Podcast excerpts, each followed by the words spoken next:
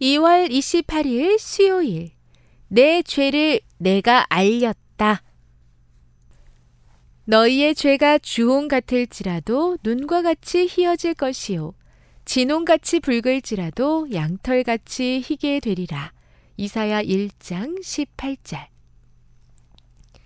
엄마, 내가 오늘 한 소리가 얄미워서 살짝 밀었는데 다치지는 않았거든? 이것도 죄야? 흥, 아무래도 죄 기록장에 적어야겠네.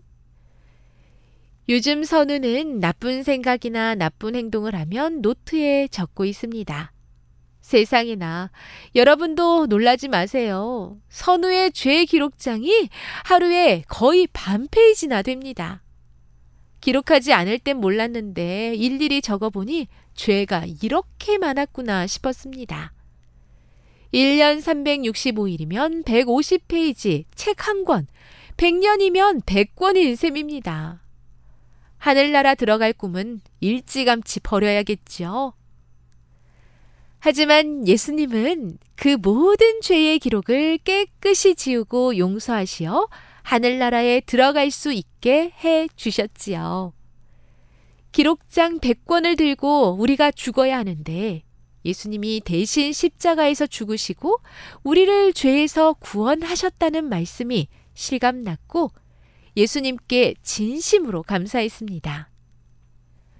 산상보훈에는 그리스도께서는 용서하시되 먼저 그 사람이 뉘우치도록 하신다 라고 나옵니다.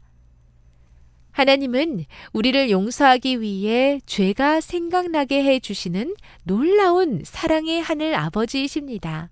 여러분, 나쁜 생각이나 옳지 못한 행동으로 마음이 불편하다면 예수님의 용서를 기억하길 바랍니다.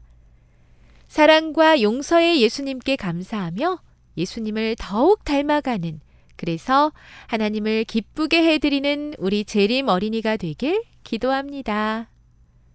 재림신앙 이음 원주 중앙교회 김다인 조은재 아가를 위해 함께 기도해 주세요.